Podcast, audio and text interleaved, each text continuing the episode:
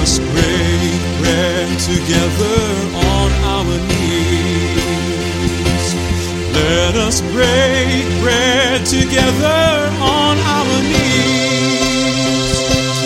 When I fall on my knees with my face to the rising sun, oh Lord, have mercy on me. Welcome to the Bible Speaks with Audley McLean. The Bible Speaks is a weekly ministry of Harvest International. Our prayer is that the Bible Speaks will encourage you in your study of God's Word. You will be able to contact Audley at the address given at the end of this broadcast. And now, here's Audley. Greetings and welcome back, faithful listeners. If this is your first time of being part of our series entitled Strange Justice, I extend to you a very special welcome.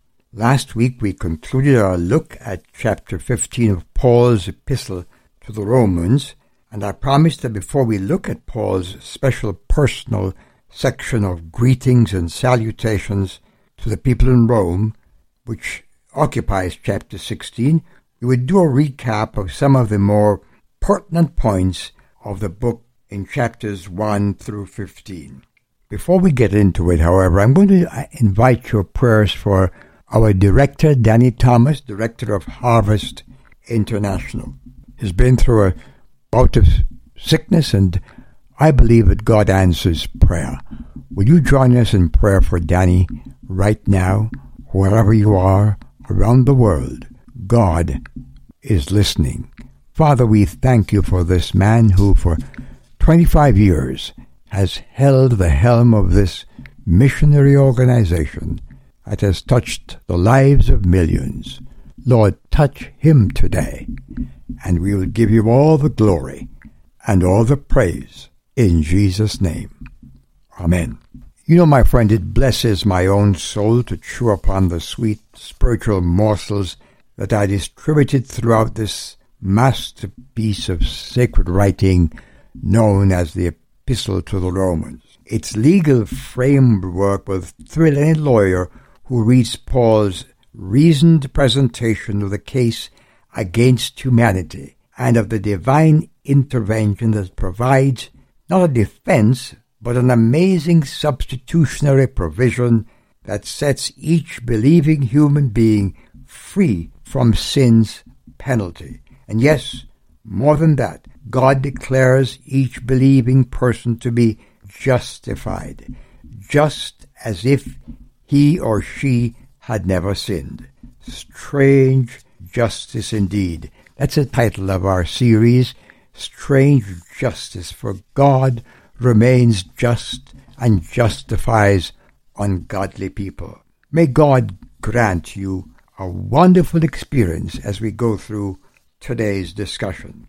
As we go to this quick journey back through the book of Romans and search for words or passages that made a deep impression on you, it's probable that we will have many of the same passages that I have in mind, and also that some will strike you that didn't strike me quite so forcefully. I would love to hear from you about those passages in Roman that spoke Romans rather that spoke directly to your heart. Today's discussion will be the most exhaustive of the ones we will encounter as we go back through the book. Each of the following passages will be more concise. We'll approach this look back by starting at chapter 1, and if you're able to follow me with your Bible, you may want to mark other verses that leap out at you and then share them with us by mail, email, snail mail. Go to our website, but share them with us, do. In verse 1, Paul identifies himself as a servant and an apostle. These are no insignificant terms that the apostle is using here. His life authenticates his claim to be a servant. That is a claim that each follower of Jesus Christ ought to live. Notice I say live, not just proclaim or announce. God is looking for true apprentices to Jesus Christ. He would remind us of the basis on which we came to Christ. If we came to the cross by faith and accepted God's gracious offer of salvation in Jesus Christ, it was on the basis that Jesus himself laid out. May I remind you, may I remind you what Jesus said? If any man will come after me, let him deny himself and take up his cross and follow me. The second title is not so universal. These were disciples chosen by the Lord Himself from among those who accompanied Him on His earthly journey. Today, there are all sorts of professing apostles chosen by all sorts of methods. Here is where Paul's apostleship came from. It was a divine encounter with Christ the Son of God. Paul says in 1 Corinthians chapter 15, after that he was seen of James, then of the apostles, and last of all he was seen of me, as one born out of due time, almost uh, an, an aborted but saved baby. One of the differences between these early apostles and the several apostleships that we have today, proclaimed apostleship, is that the apostles in the first century didn't just wear this as a mark or title of privilege and prestige, it was a responsibility that came with a threat of persecution and even a threat of death. Many today come with pageantry and pomp and circumstance. The servanthood component is left to disciples of lesser rank. May I ask you, ask yourself, how do you stack up against the experiences of the great Apostle Paul? As an apostle of Jesus Christ, he traveled by coach. He didn't go first class. In fact, he went by foot and sometimes in shipwrecked situations. Paul was imprisoned, beaten, shipwrecked, and eventually murdered for the job he performed for the glory of God. Oh God, make us servants of the King of glory indeed. Well, let's move on. We have many more special stops along the way. Our next special stop takes us to verses 14 through 16. They record Paul's job description. In one job I had as a human resources manager, I developed the job description. Generally speaking, the more complex the task and the more sensitive the responsibility, the higher the job grade.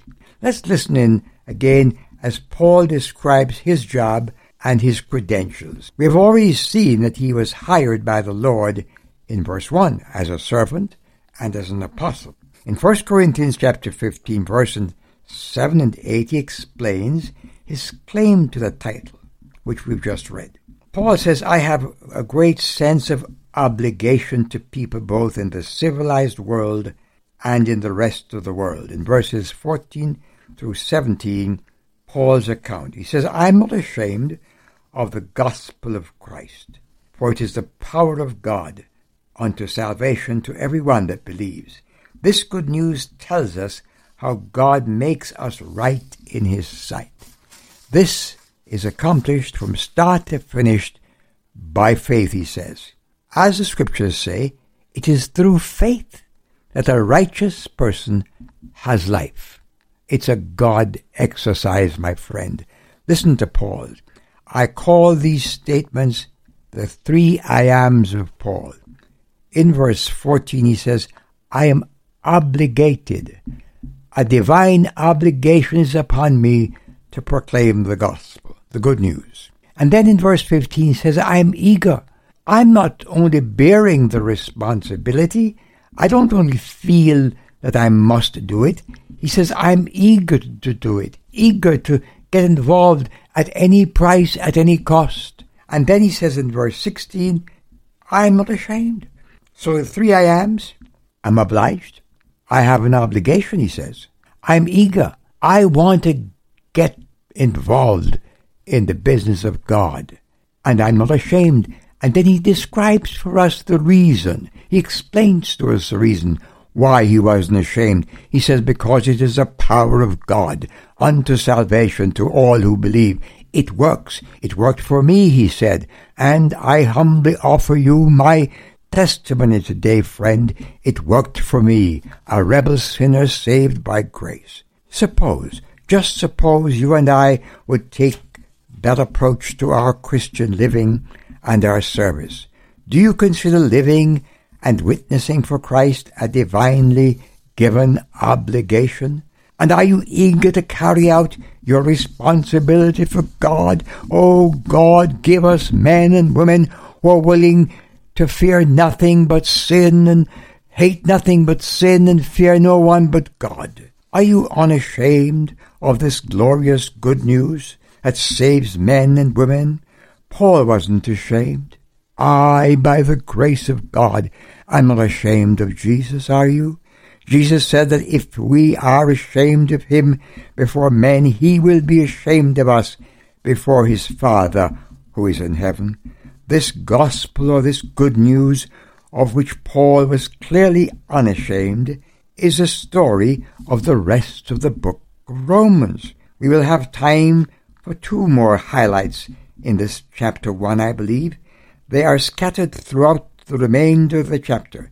Beginning in verse 18, I must warn you, these are not two points that are sweet morsels. They are bitter pills, but they are divine declarations. Beginning at verse 18, the apostle introduces the truth of God's anger, God's anger against sin. Yes, sin. It's an old fashioned word for many people, even more so religious people. Yes, I agree, it is an old fashioned word. It is an old fashioned concept, but so is Almighty God. Verse 18 begins like this But God shows his anger from heaven against all sinful, wicked people. So let's settle it forever then. God is angry against sin.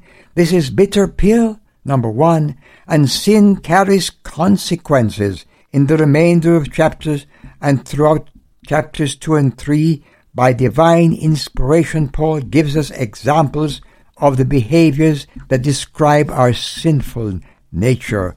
Please read the list in chapter 1 and chapter 2 and chapter 3. And as a result of our sin, three times over in this passage we read that God abandoned sinners. God gave them over. This is point number two.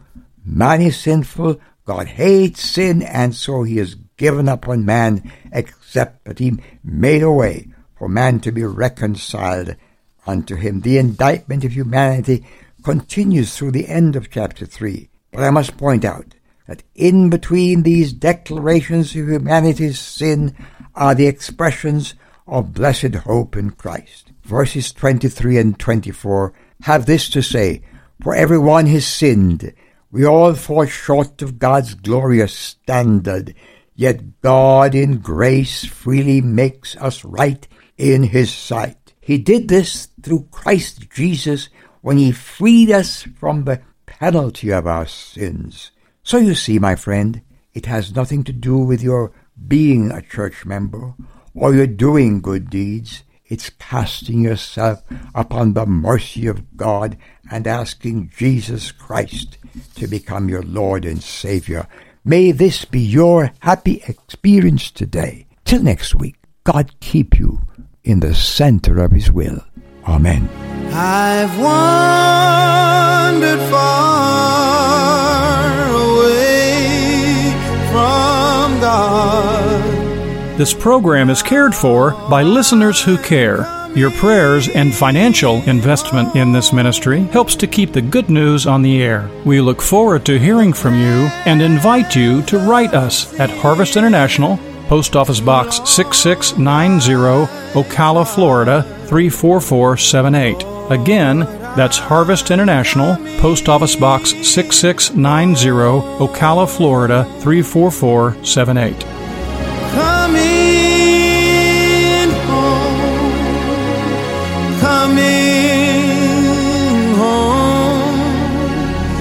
minute.